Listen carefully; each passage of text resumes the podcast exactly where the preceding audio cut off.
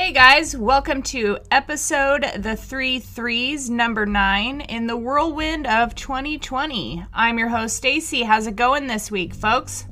I come to you to scramble your brain on all things anomalous, peculiar, weird, and abnormal.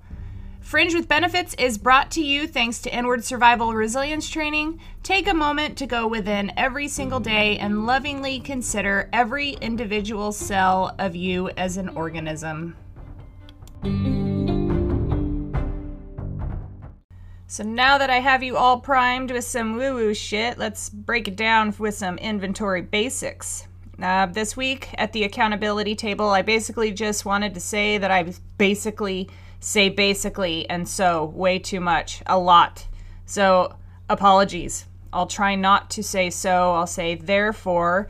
Being able to hear my voice and how I speak allows me to explore what I'd like to improve upon, which are a lot of things. Therefore, I will work on that and conscientiously make improvements so I don't repeatedly say the same dang words over and over. Other than that, I know that even though that we breeze through some complex topics, it leaves room to learn more. So everything is an open and evolving topic. Anything we have discussed prior is open and evolving. So feel free to email me with any thoughts or concerns or anything you want to add to any topic that we have talked about thus far. Let's get down to business now. Real quick, before we go over the lame business stuff, let me take a moment to ask you to visit the listener support options and sign up to help keep the podcast growing and thriving. Um, so hit the support button if you're willing to, I don't know, give a monthly contribution to the show. That's on the Anchor homepage for the show. Or just share the show. Friends, family, social media. I don't care. Tell people about it. Just share it on your social media. Let other people know that I'm out here and I'm talking about crazy stuff. They might want to listen. And it helps us get seen more. I mean, the more that you share it and the more people like go on to it and look at it or subscribe to it, it it gets bumped up and it gets shown more for new suggestions. Make sure you visit the website at inwardsurvival.com. Check out the blog and ways to donate um, for the nonprofit. And there are links to these episodes now on there, but it's through the Anchor not through Apple. So you may not want to listen through there. Usually people will want to listen from their phones or whatever, which I probably wouldn't go to a website to listen unless I had a special subscription. Make sure that you go follow all my social medias. Uh, the show, Fringe with Benefits, officially has its own Twitter and Facebook. It's not super active yet, but sometimes I do put some cool little articles in there or I'll I'll talk. But I want people to go and interact with me on the show profiles. That would be awesome. And of course, there's all my personal pages too. You know where to find me. Look for Stacey. I have a YouTube channel, although I don't put much content up there. It is Golden Valkyrification. And for all you Apple, Apple, Apple, for all you Apple listeners, leave a five star rating and review, and I will probably read those on the show. Above all, thanks for listening. Fringe with Benefits has its first five star written review, and so I'm going to read it out loud like I said I would. I've gotten uh, several ratings, which is awesome. I got five out of five stars. Go over there and do that if you listen on Apple. But I wanted to read this one. Five stars, it says, You're really cool, mom. And it's from your son. This is a really cool little podcast. And his name on there is Inward Survival Warrior. How's that for some warriorship? Supporting his mom. Like I said, go over there and leave me a five star so I get seen and I can compete with the big boys. Stacey Socials is brought to you by Anchor. I'm going to play a little advertisement. It's my voice reading it. I don't get anything for doing this podcast, but Anchor does facilitate me to use their platform. So I'm going to go ahead and enter a short ad. You're probably used to these ads by now. And uh, enjoy. I'll see you on the other side. Okay, so here we are on the other side of that ad. It wasn't so bad, was it? So we're in Stacey's socials now. The segment in which we talk about the division, the smears, the all around grossness. It's mind blowing, ain't it? Reading comments with condescending overtones, blaming people they've never met, judging people for their decisions that have to do with their bodies, not yours. I've pretty much figured that if it's, you know, somebody else's body, it's really none of my business, correct? But not nowadays, I guess. Beliefs before principles, eh? I bet the same people that put program beliefs before principles would put money before honor. I always heard principles before personalities, which says to me integrity and principalities comes before my personal feelings. I would like to put my core values in front before I wreck anything with my big, dumb, know it all ego, wouldn't you? I mean, it's the smartest thing to do. That's why I'm very careful how I interact online. I care about how I make people feel by what I say and how I behave. No matter how strongly I feel about a cause, I try not to harm anyone while getting that across. And sometimes, you know, sometimes that doesn't really work out, you know? Sometimes I have zero success, but mostly I can feel proud about what I share on my itty bitty virtual soapbox. Some introspection is warranted always. This week, we were given some real information about the finger quotes here Rona. Since the virus has taken a hold on our lives, it's a huge topic. Wouldn't you agree? I do. It's a huge topic. I mean, everybody's talking about it, or, you know, intentionally not talking about it because they're sick of talking about it. It's an issue of loss for some. I mean, some people have lost family members to it, and some people have lost jobs, homes, um, and this is just like one of the tragic things that's going on in this year of 2020. It's also a hot issue when it comes to talking about treatment options. You can't even talk about treatment options for this thing, which is kind of suspicious to me.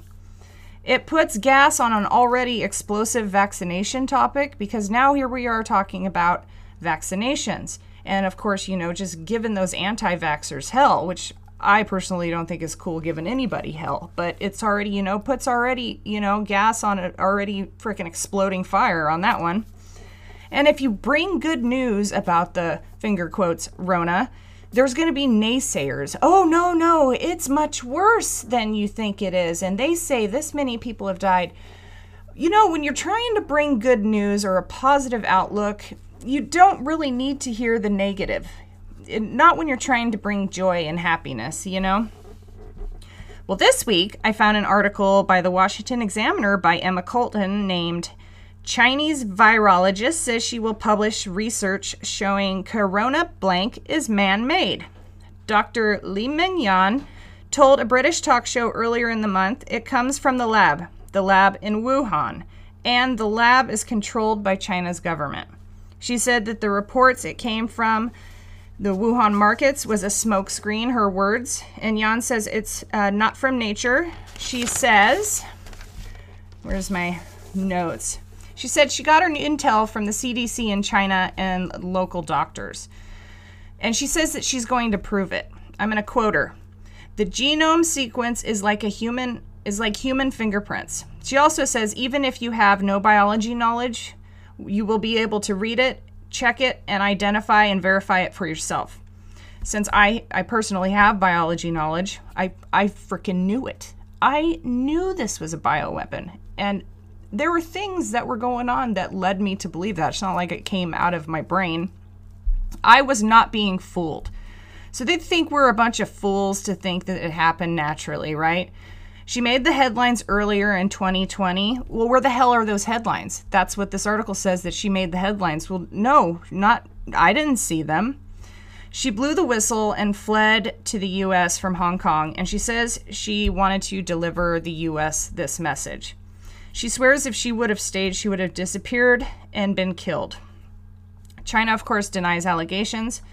And so, next, you know, after sharing this, you know, Monday, I think. Um, last night, she was on Tucker Carlson and she speaks out there, basically going back over what I just read to you.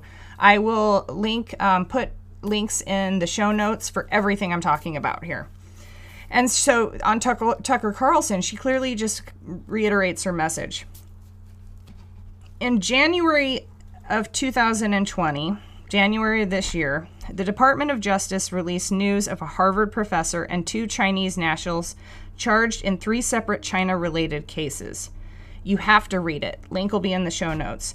One of them had vials, 21 to be exact, uh, full of biologics. They are not specifying what was in those vials, but you, you know, I mean, you put in two and two together. There's a lot of circumstantial stuff that is like, okay, well, was it was it the Rona or was it not? You know, so they were being smuggled into China from the US.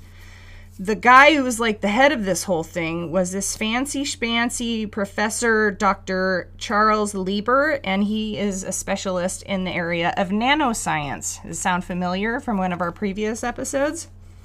So he's also a doctor who received $15 million in grants from the National Institute of Health and the Department of Defense. So our government has been giving him money. And so now he's in big trouble for just go read the dang article. I mean, and this goes along with her stuff as well. Is this related to that? I mean, do we have citizens that are actually involved in the release of this virus? Very interesting, coincidental, and all. I, I wouldn't be surprised if some of our leaders knew knew all about it, you know, honestly. We will stay on top of this huge news. It's great news, actually, and we have some idea, you know, finally about what's going on. So I really wanted to be the person to bring you that news that this lady's out there and she's saying this. She knows what she's talking about. She's going to be publishing the evidence. And so the scientific community is going to actually have to look at it. And all these politicians that have been using this scenario to push whatever agenda they've been pushing is not going to be able to happen because I don't know it's not going to happen. Okay. So I will stay on top of this for you and I'm just stoked to hear this news. I'm stoked that she's out and that they're they're putting her on the news and people are actually talking to her because she deserves to be listened to, she deserves to be believed, and we all deserve the truth. This week's viral corner is full of piss and vinegar. So who pissed in the corner? Well, the idiot who inspired this week's video.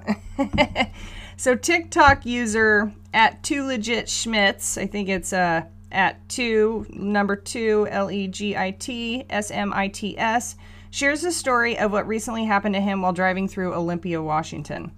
He's an African American guy with a big old beard, and he starts off saying he didn't know his truck made him a racist, right? And then he goes on to say that he's driving through uh, Olympia and he's driving this badass lifted 215 F250 with tinted windows. And he he obviously really likes his truck because he's I'm like shit, you know I would too. It's a seven power stroke lifted on 40. He says, which I don't know what that means, but it sounds pretty cool. He says he's cruising through town and he gets to a stoplight where he sees some angry protesters. He says they're yelling at cars as they pass by, and he hears, You racist hillbilly motherfucker! And he's thinking, What the fuck? He's literally puts it in park after they say, Yeah, you with the little dick truck. And he gets out and says, Who the fuck do you think you are talking to? And sorry about my papers wrestling because I have my notes written down. And he's like mimicking the obviously shocked protester when he says, he's like, Whoa, whoa, whoa, I didn't know you were black. And he comes back with this response that's just freaking awesome. He says, No, that shit doesn't matter, bro. Don't be out here antagonizing motherfuckers. Don't be saying you're standing up for some shit when you're just a pussy. Olympia, you don't want this, he closes with, you know, and it made my day. Messed with the wrong dude right there and made an assumption that because of the truck that he was driving, that he was some white racist hillbilly, which is bad news, man. So he totally was discriminated against because of what he was driving, you know. And he he gets out and he's like, obviously, I'm you know I'm not a racist hillbilly. I mean, come on. So I'm I'm so glad that this dude set his ass straight. The guy probably peed his pants. And you'll see it in the show notes. I put a link. You're definitely going to have to see this week's viral video because it's on point. Okay, so this week's weekly topic is kind of a, I don't know, kind of a boring one, kind of a, you know, just like an elementary topic. If you're into conspiracies, you know all about this. You've been suspecting that this has been going on for several decades and that this has been a problem since right, you know, well before the 1950s. And the topic we are going to discuss is Operation Mockingbird. I figured we go back to basic conspiracy theory um, and talk about that stuff with you. We have not covered a lot of ground. I don't know if anybody knows me personally. I have probably covered this in, open discussion with you, but we have not covered this on the podcast. And I thought it was really important, especially in today's climate. So let's start. So, this is a confirmed but and partially disclosed true to life conspiracy orchestrated by our government. And when I research these topics for the show, I do it like I heard a friend talking about it and I decided to look it up for myself, kind of thing. You know, what do people say when they Google or they search for, you know, whatever the topic is? And I usually check out what Wiki says first. There's a lot of good work done on Wiki, and I hate to dis- disregard that or try to discredit them in any way. I don't want to do that, but I do I do have some bias towards them, but I do like to also hear what people have written up on all topics when I when I look for something. So we're going to start with Wikipedia. So Wikipedia has both an Operation Mockingbird and a Project Mockingbird page, and it's very important to discern between the two. On the Operation Mockingbird page at the top, we'll refer you to see also Project Mockingbird with a link.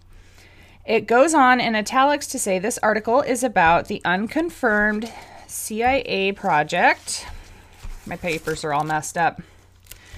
It's about the unconfirmed CIA um, project to influence the press. For the confirmed project Mockingbird, for an overview of CIA influence on the media, see CIA influence on public opinion. We will definitely come back to that.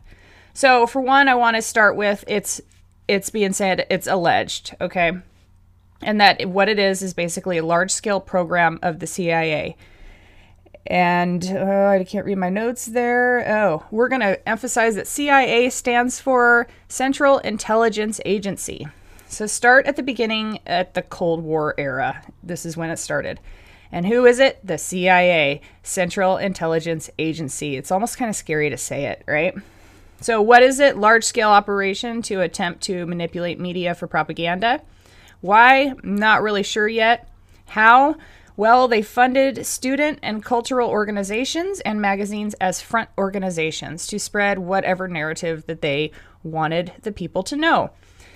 Considering that, you know, we're at war, we're not really at war with Russia, but there's this major tension going on during the Cold War, and there's all this communist influence that our government was really worried about, maybe some spying all kinds of stuff. So there's, you know, there's a lot of backstory, and I'm not going to go into that here. I'm just going to give you the basics of what this is and what it is connected to. So, writer Deborah Davis is quoted saying in this wiki article that Mockingbird recruited leading American journalists into propaganda networks influencing behavior and activities of these particular front groups. The CIA support these groups or the, the CIA supporting these groups was exposed in a 1967 Rampart article. A collection of the United States National Student Association, which is basically a collective of student governments from colleges around the country, and a church committee congressional investigations revealing CIA connections with reporters and civic groups. Yet these being revealed are, are not mentioned. So when they revealed these, they did not mention the term Operation Mockingbird, nor did they mention Project Mockingbird. This is something that kind of came later from what I can see. We all know that they use messaging in mass media to sway public opinion, right? We, you know, TV is called programming, and they call it that for a reason. 1977 Rolling Stone Carl Bernstein wrote by 1953 CIA Director Allen Dulles oversaw the media, newspapers, and etc. The CIA would write up reports with their little hidden messages, pay journalists or news stations to run it, and then it would be repeated throughout the wires, or what they call them, you know? And that Deborah Davis ruffled some real mogul feathers when she wrote her books. So many journalists and publications ran a smear on her work, and then that's kind of how the Wikipedia stuff, you know, ended up is, is you know, the responses from these journalists about Davis's work. So let's, you know, like I mentioned before, like we got to remember that both the US and the Soviets were creating front organizations. So the reports say, and so that, you know, there were these front organizations created in order to compete with each other. I don't know how that works, but that's basically what the reports say in this article or the Wikipedia thing. So after Watergate, Watergate, U.S. Congress was rightfully concerned about abuses of the CIA. There was a series of congressional investigations uh, of CIA activities through 19, 1975 through 1976. the most extensive discussion of new, the news media stuff was the aforementioned church committee published on April, uh, don't have the date, but April 1976. Regarding the foreign and domestic media, it states so let's go with the foreign first. This is quote the CIA currently maintains a network of several hundred foreign individuals around the world who provide intelligence for the CIA and at times attempt to influence opinion through the use of co- covert propaganda. These individuals provide the CIA with direct access to a large number of newspapers and periodicals, scores of press services and news agencies, radio and TV, commercial book publishers, and other foreign media outlets. In regards to the U.S., quote, Approximately 50 agencies' assets are individual American journalists or employees of a U.S. media organization. Of those, um, just under half are accredited by U.S. media organizations. The rest are non accredited freelance contributors and media representatives abroad. More than a dozen of U.S. news organizations and commercial publishing houses formally provided cover for agents abroad. A few had no idea that their organizations were being used as a cover for the CIA when traveling internationally. Okay, so the CIA's response was this they issued some restrictions as to what they could do with journalists and what they couldn't do. Bush Sr., in 1976, acting as director, announced, quote, CIA will not enter into any paid or contractual relationships with the press accredited by any news service etc. Yet at, that restriction isn't for those without press creden- credentials. But so if we look back at what the committee said about um, these freelance journalists and that there was uh, just less than half of these people were accredited, they were dealing with people that were mainly not accredited, credited, and that this restriction does not apply to people without press credentials. And in today's day and age, how many people are writing news articles? I mean, how many people actually have press credentials unless they're actually on site at the White House or at very important public speaking events with, you know, with the, the best of the best? You know, how many people actually have press credentials nowadays? Maybe let me know that. So I hopped over to the Project Mockingbird page on Wiki and it says that it's this refers to the confirmed CIA wiretapping operation. Project Mockingbird wiretapping initiated was by GFK, JFK to identify government leaks through eavesdropping on journalists, right? So, this is actually the paperwork that they released to the public. And it's really interesting how this goes down. So, October 2001, they published the transcripts of secretly recorded conversations in the Oval Office during the summer of 1962, in which Kennedy used the CIA to spy on a national security reporter. His name was Hanson Baldwin, for, and he worked for the New York Times. Baldwin wrote an article disclosing sensitive classified materials, freaked the president out, wanted to know who his leak was. You know, I mean, that's reasonable. So, the knowledge of this was made public in 2007 with the release of this 702 page document. It was widely released, and it's referred to as, get this, quote, the family jewels, unquote. So, this was a phone interception done between March 12, 1963 and June 15, 1963, spying on two reporters to find out their source of their information. The FBI refused to proceed without an opinion from the Department of Justice that they would prosecute and found that what they were doing wasn't even legal. So the FBI said that the CIA had no authority to investigate newsmen because the leak even even though the leak was classified information. Okay, so as we move through trying to figure out the difference between Project Mockingbird and Operation Mockingbird, I ran into a 693 page report issued by the CIA, uh, courtesy of the Washington Post. It's a, basically a, a PDF scan copy. And of course, they released it. You know, it looks, it makes Kennedy look really bad. Um, and it's definitely not the same thing as Operation Mockingbird. So let's really clarify this that it's not the same thing. Yet, Project Mockingbird and Operation Mockingbird technically kind of happened around the same time. In fact, who's to say that the summary wasn't intentionally named Project Mockingbird to confuse people because of the infamous knowledge of whatever o- Operation Mockingbird was? But then again, I don't even know. Um, found a really cool article on allthat'sinteresting.com. Kara Goldfarb, uh, in a 2018 article called Inside Operation Mockingbird The CIA's Plan to Infiltrate the Media, she talks about recruiting journalists to write fake stories promoting the government ideas while dispelling communist ones. And this headline reads Student group concedes it was it took funds from the CIA, and that was the New York Times front page headline from February 14th, 1967. What are they talking about, right? It's for one, it's alleged, just like we said before. Number two, it supposedly started in 1950, so way before when you know Kennedy had the CIA spy on those reporters. And what, what it was, like I said before, is they were recruiting journalists to put to be put on the payroll and instructed to write fake news promoting views of the Central Intelligence Agency. This expanded internationally. They were doing it all over the world. Frank Wisner, director of espionage and counterintelligence branch of the CIA, spearheaded this organization and was told to focus on propaganda, economic warfare, preventative direct action, including sabotage, anti sabotage, demolition, and evac measures, subversion, including assistance to underground resistance groups, and support of indigenous anti communist elements in the threatened countries of the free world. Let's go back to including assistance to underground resistance groups. So when we hear about the CIA giving guns to militia groups, that's basically what they're doing what they call what they call it.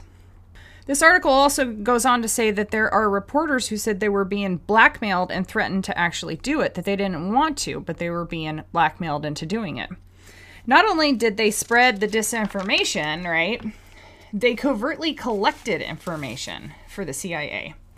Although, even the weird declassified 600 pages of the wiretap, they never confirmed or officially state that they discon- discontinued Operation Mockingbird. So we move to the blackvault.com. Everybody knows the Black Vault. It's where you can find uh, Freedom of Information Act stuff. And so I went there in 2013. The CIA sent a response to the FOIA request from this organization, I believe, which is, like I said, Freedom of, uh, Freedom of Information Act and it's attached to these scanned documents of the wiretap occurrence. So you can see all that on blackvault.com. It's really boring read and it basically just talks about the basics of that wiretap. Nothing nothing else. And then we move into this other article by Joe Olivero. Oh, is it? Yeah, Olivero. Oliveto. I think it's Oliveto. Joe Oliveto. All these will be linked in the show notes from the Thrillist.com. In 2015, wrote a piece called Seven Secret CIA Operations You Were Never Supposed to Hear About. Now, this is where it gets juicy. Okay, this is a great article. If you don't read anything else um, from the sources, this is one thing you definitely need to read because he, he writes beautifully and it's freaking nuts. Okay. A 1952 real CIA memo quote opens up with quote can we get control of an individual to the point where he will do our bidding against his will, and even against fundamental laws of nature, such as self preservation? That was from what was called Project Artichoke, he says. He goes on to say, Every now and then we discover that our tax dollars have helped fund some truly bizarre and fucked up programs. Number one is luring people with sex workers and slipping them acid as a part of Project MK Ultra, which is if you do your research, it's going to be related to Operation Mockingbird and um, all the other underbelly of CIA operations in the US. Okay, so basically, they were luring these people with um, hookers or sex workers, is what they like to be called, and slipping them with acid. Their main mind control program is called MK Ultra, and this was an aspect of that. So agents gave LSD to prisoners, sex workers, and people on the street. You know, this particular project was named Operation Midnight Climax. Isn't that funny? So basically, they would lure them under the enticement of, se- enticement of sex and record the outcome from the other side of a two way mirror. Can you believe that? Could you imagine being brought into a room? You think you're going to have sex with, you know, some hooker, and all of a sudden you start tripping balls and you're in a room that you, oh my God, that sounds absolutely nightmarish, right? So, over the course of this operation, what was it called? Midnight Climax, there was one death that occurred, and it was a Dr. Frank Olson, who was a CIA employee. He suffered a breakdown after his boss spiked his coffee with LSD. Well, it says a month later, after his coffee was spiked with LSD, that he fell to his death in a um, in New York in an apparent suicide. But the autopsy revealed trauma that's suggestive of homicide. So I'm not too sure what his fall a month later has to do with his consumption of LSD the month prior. I, I don't know, but it, it was kind of put together as if one was the, you know, the cause of the other. and I don't believe that that's so. But either way, he was suicided, which we know that people that are, you know, it's a suspicious suicide. It's probably a homicide that's made out to look like a suicide, right? So, number two of all the messed up things the CIA has done is using psychics to gather intel for 17 years. So, if you've done any research on this, we have the Stargate project from between 1978 and 1995. They, they used psychics, they did remote viewing. And they say that it was ended in 1995, but I'm really suspicious that they actually stopped it considering they were getting results with the remote viewing. Number three, playing whack a mole with world leaders. So this one's a good one. 1953, Prime Minister Mohammad Mossadegh of Iran was planning to nationalize its petroleum industry. The CIA, worried about financial damage to BP, staged a coup and installed the Shah. So, really fucked up the Iranian country for sure. All because it was getting in the way of their petroleum monies. Also, 1954, Guatemala overthrew their government. And that was, they were aiding Guatemala in overthrowing their government. And then also in 1973, the Chilean coup that they were suspected of being involved in. So basically, just screwing up other people's governments to make sure that it didn't foil their plans for whatever monies was being funneled wherever. Number four, snaking Nazi scientists after World War II. So this one's Project Paperclip. I may do a weekly topic on this one alone because it's fascinating. A lot of people do not know that we actually hired on a bunch of Nazi scientists at the end of World War II. We basically employed them, brought their families here, and treated them like celebs. It's a crazy story, and a lot of our rocket technology came from one of those infamous doctors, or scientists, I should say. Rocket scientist, I should specify. But yeah, Project Paperclip. We we did that. Number 5. Lied about torture practices and falsified the effectiveness. Per the findings of the Senate Intel Committee report, they were out of line, right? Way out of line. The writer says O.J. Simpson would be impressed with the amount of lying. Number six, playing Big Brother to over 300,000 U.S. citizens decades before the internet. Quote, Thanks to Edward Snowden, many Americans now feel like the protagonist of a lifetime thriller. We thought the government loved us, only to discover that it has a dangerously paranoid side we didn't see. End quote. Hilarious, right? Great line and super accurate. Number seven, having real life mad scientists on staff doing insane experiments to humans in, to humans. So, subproject 68 was a, a subproject of the big like blanket project of MK Ultra. It was run by Dr. Ewen Cameron. This guy conducted these tri- trials to leave people with the mental capacity of babies and then tried to rebuild their personalities. So he converted these horse stables into sensory deprivation housings for these poor people. He, get this, he induced comas. He would isolate them for weeks. He gave them electric shock, forced them to listen to recorded looped messages meant to recreate their identity while wearing sensory deprivation helmets One subject was forced to listen to the same looped message for 101 days. What the fuck, man? I did a little bit more research into that. I wanted to know a little more about MK Ultra and especially like the stuff that's credible. So I found an article in McGill Daily. This is a publication out of Montreal in which this was the place where Dr. Cameron actually did this. This article was called MK Ultraviolence, which was like a spin-off of Clockwork Orange. I thought that was really cool. So MK Ultraviolence or how McGill pioneered psychological torture. They'd say that Allen Memorial Institute and Royal Victoria Hospital gives credibility to the last hor- horrid thing of Dr. Ewen Cameron's work. There's a great detailed article of the brainwashing conspiracy from the CIA and the Canadian government, because the Canadian government was in on it too, allowed it to happen. So these were mind control studies at McGill. And this was just a component of the larger project led by Sidney Gottlieb of CIA, which we mentioned earlier. This supposedly ended in 1963, and it compiled all these techniques into a torture handbook called Kubark Counterintelligence Interrogation Handbook, and it actually cites the original research done at McGill of this the torture that was inflicted upon these people. Absolutely unbelievable. So there were these lawsuits, tons of lawsuits in the 1980s. These lawsuits piled up. The Canadian government even launched the Allen Memorial Institute Depatterned Persons Assistance Plan giving 100,000 to each former patient of Dr. Cameron. So they did remediation for what they did to these people. So another link that I wanted you guys to go visit, I'm not too sure it's it's our magazine, but it's a weird link. It's a coat.ncf.ca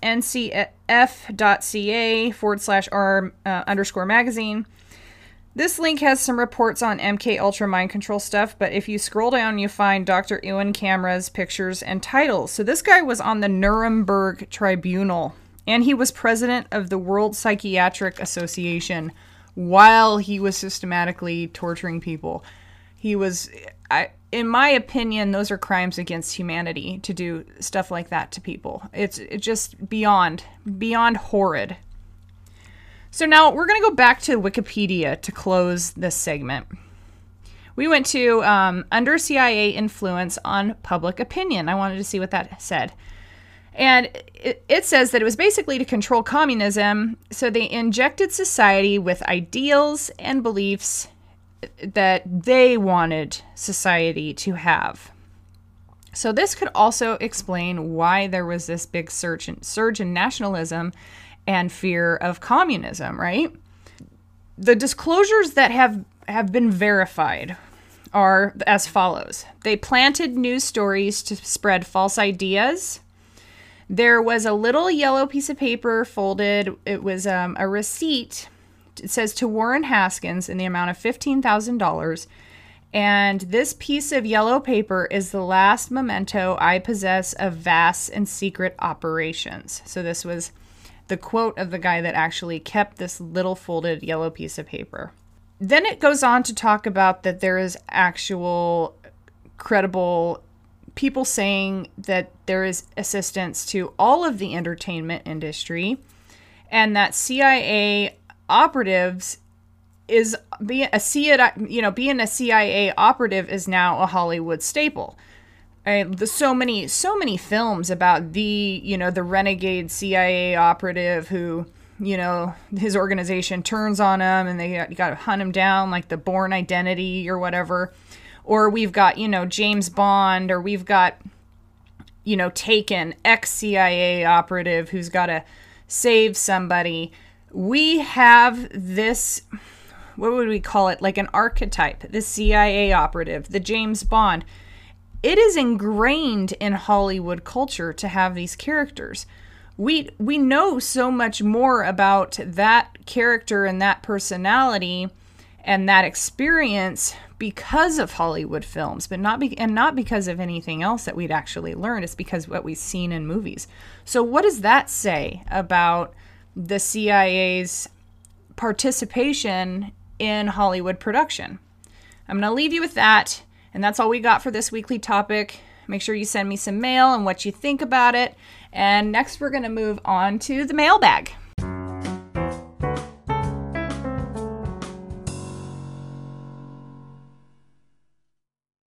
So before we get into this week's mailbag, please remember to send me some mail at fringewithbenefits at protonmail.com. Uh, it's still pretty empty mailbox, guys, so I'd appreciate it if you start sending me your scary, crazy stories. I would appreciate that very much. Friends with benefits at protonmail.com.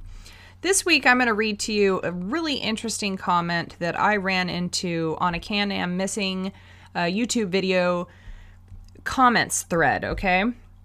So the username is just a bunch of question marks, and this was put up about a year ago, and I thought that it was absolutely crazy. So I wanted to share it with you guys because I don't think anybody is going to see it in a YouTube video thread.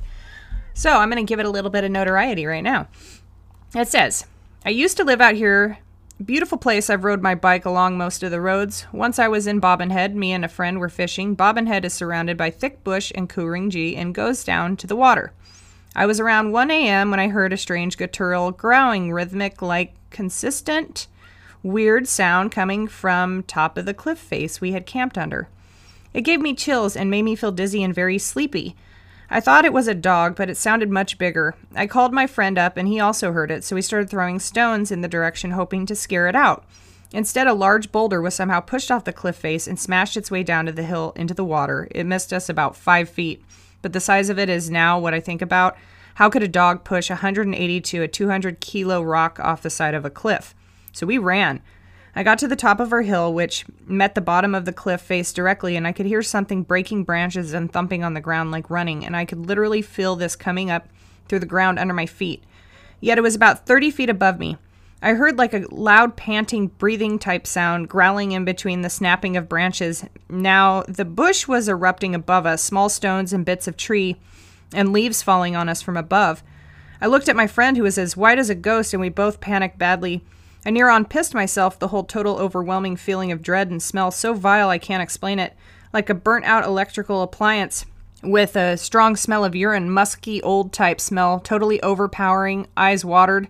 I just felt weird, like I wanted to sit down and everything would be all right, that I had to just stay there, sleep a little.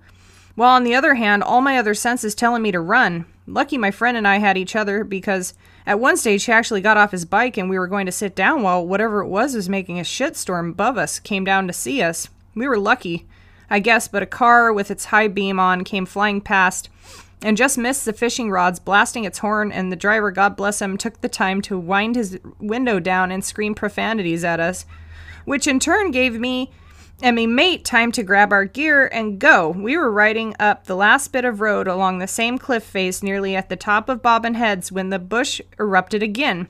Again growling and pounding, you could feel whatever this thing was running on the ground through your feet. It was heavy, and big branches were being snapped like twigs. It was running alongside us, but through the thick bu- bush above us and on top of the cliff was moving with the bikes. We were doing at least 40 kilos per hour, kilometers per hour. At one stage, the bends prevent you from going any faster, but this thing was going through thick, overgrown forest, and I could feel in my guts the whole thing knew if this thing got a hold of me, I was dead. And my friend was right behind me. The whole way, he said, in some places he could see a black shadow type thing, no eyes or limbs or nothing to show what it was, and there's just heaps of darker and the night around it. There was a turnoff where the road goes down away from the cliff face past the bus stop and then back up the cliff face and then about another three kilometers to the gates of the park out on the motorway or highway where there is another bus stop on the corner to the turnoff of Bobbin Heads. We went down towards the bus stop. Just before we got to the first bus stop, all the glass in the bus stop shattered out everywhere, all of it, at the same time, like it was shot with a shotgun.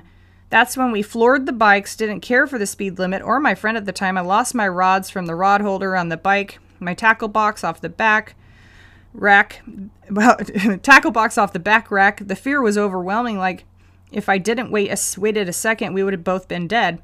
I didn't even look back. I could hear the bike behind me. I knew my friend was close, and we hammered it. Must have been doing at least 100 to 120 kilometers per hour for about two kilometers, then slowed once we could see the gates. We got off the bikes when we reached the bus stop outside the gates of the park. My friend, my friend's head was throbbing from a severe headache. My friend had his helmet off, being sick. He could hardly stand up. We were both sweating really bad, and got the chills. I felt like being sick, but had eaten nothing during the day.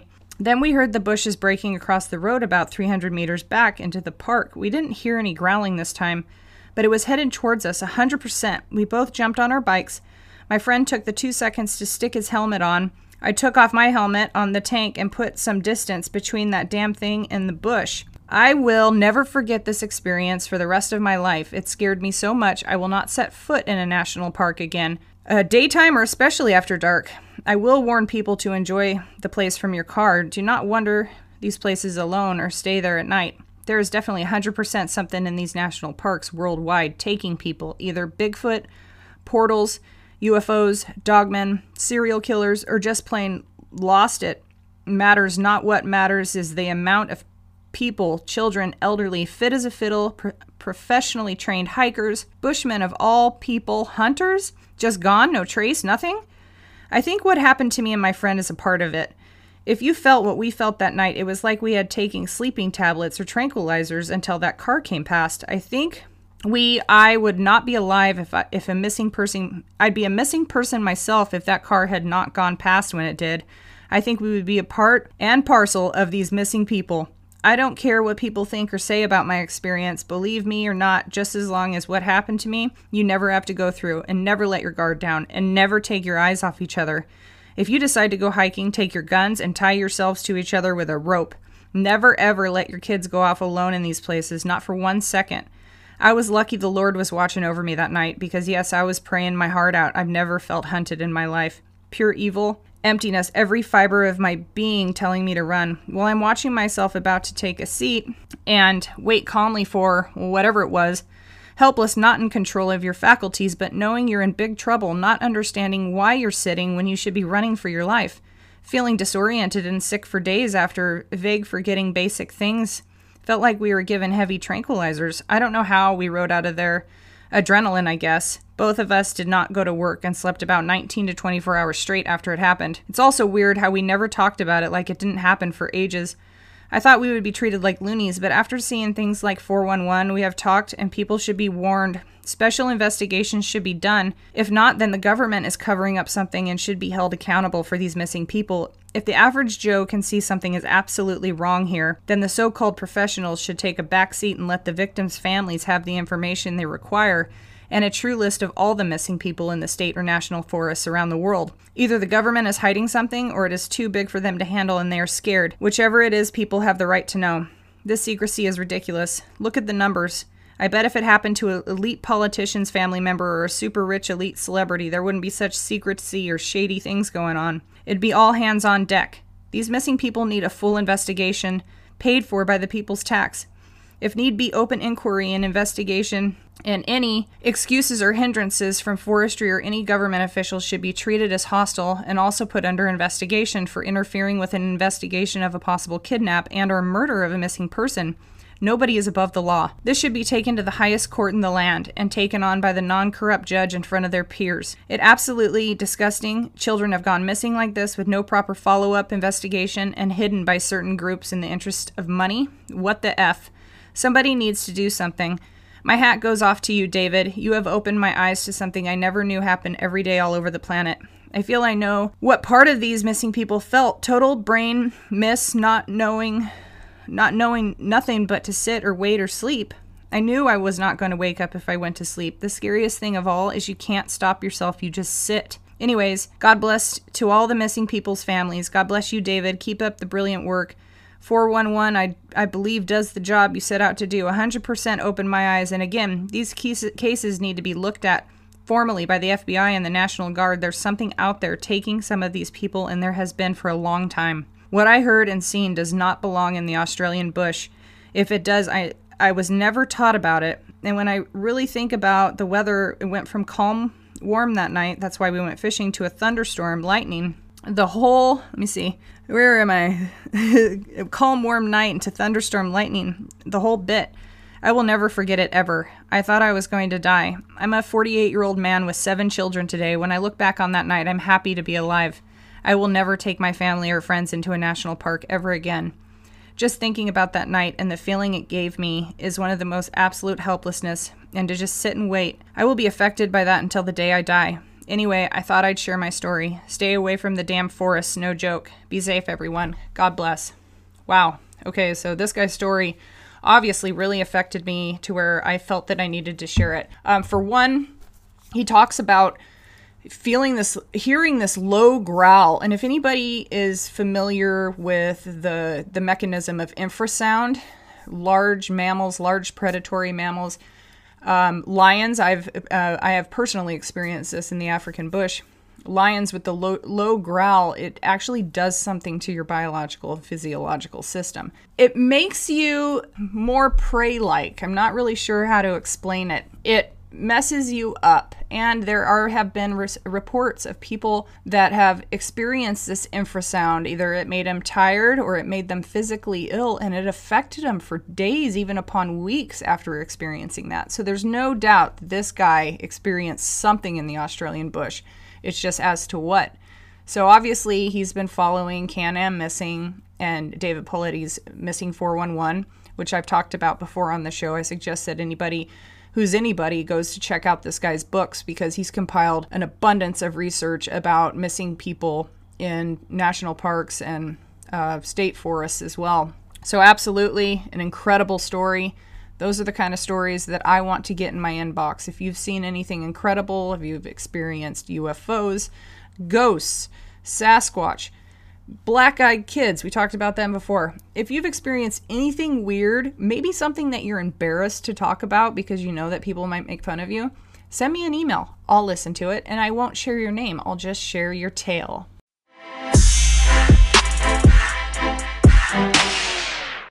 This week's guest spot is filled with Naked and Afraid alumni. First, I want to give a shout out to Kayla Cummings and her incredible blacksmithing. She creates these beautiful knives. You have to go check her out, kaylacummingsKnives.com. She's also the first female to ever get a big game animal, especially in South Africa or even ever on the history of Naked and Afraid, ever. So she's incredible. She's a good friend of mine. Go give her some support and go check out her incredible artwork, which are blades. I hope you like knives because that's what she makes. Also, we got Dustin Hobbs. I was able to be on his the Think Liberty podcast earlier this week, and I wanted to make sure that you guys go over and give him a listen. It's at uh, think slash liberty, or I'm sorry, think dash liberty.com. That is the Think Liberty podcast. Go give him a like and check him out. Dustin Hobbs, who was also a Naked and Afraid participant. This week's Inward Survival School of Magic is something extremely basic. All it is is just some basic hygiene. I'm going to give you a pointers, some pointers, and I'm going to give you some reasons why to do the thing that I'm about to tell you to do. Okay, so throughout humanity, we have had all types of purification rituals in my eyes, it's a, form of magic. When we go in there and we perform the same activities every time we wash our hair, every time we brush our teeth, every time we do any grooming, we do the same thing, usually over and over again. And then the more thorough we are, the better of a job we do, right? So, I really want to talk about dry skin brushing. I was going to save this for a blog I was going to write, which there's tons of blogs about it, and I just really wanted to put it out there. There's all kinds of materials that you can do dry brushing with. You pretty much get creative. Get out there and read some on this because it's seriously one of the best things you can ever do for your health and for your mind and for your body. I'm a big proponent in um, body toughening as well as mind toughening, but absolutely making sure that we uh, condition our bodies in a way to where it um, it performs better, it responds better to stress, all those things. So, one of these techniques you can use is dry brushing, okay? So, basically, your body has a series of lymphatic vessels that drain fluid, lymph fluid, right, from your tissues, and then will empty them back in your bloodstream. So, when you do the act of dry brushing your skin before you shower or whatever, it actually aids it, your circulatory system. Now, you don't want to overdo it, of course. You don't want to scrub until you're completely raw and bleeding or anything, and you can do it too much but just enough will actually revitalize your body. So I want you guys to try this. Please, it encourages blood circulation and cell regeneration. We have skin cells that are just like layers upon layers upon layers, and if we do not scrub those off, then it's really not good and we can suffer skin disorders from it.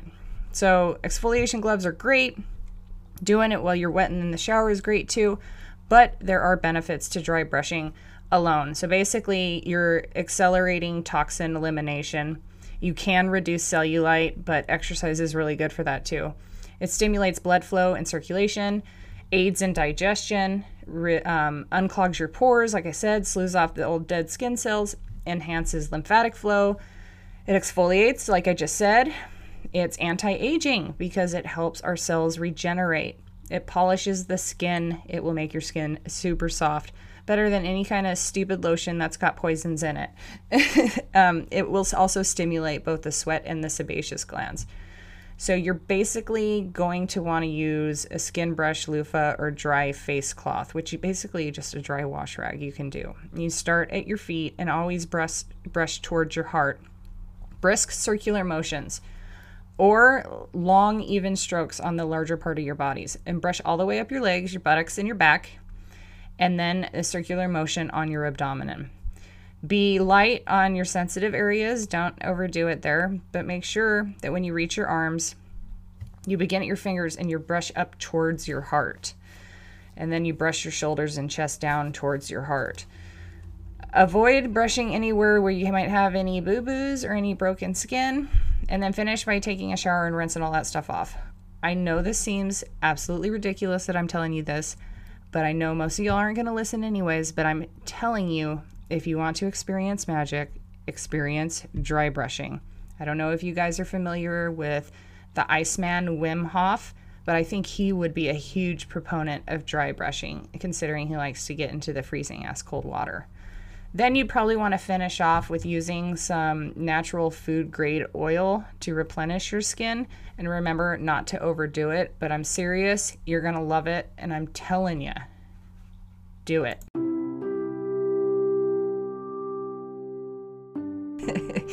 this week's Stoic Thought is by Vince Lombardi. Quote, Mental toughness is Spartanism with qualities of sacrifice, self denial, dedication. It is fearlessness and it is love. I really wanted to leave you with something about mental toughness and toughening the mind and toughening the body for all future endeavors, for adaptability, for strength. Couldn't really find anything like that, but I did find this one by Vince Lombardi, and I think it has a lot of attributes that should be valued. Let's say it again. For our week, mental toughness is Spartanism with qualities of sacrifice, self denial, dedication. It is fearlessness and it is love. Have a great week, everybody. Bye.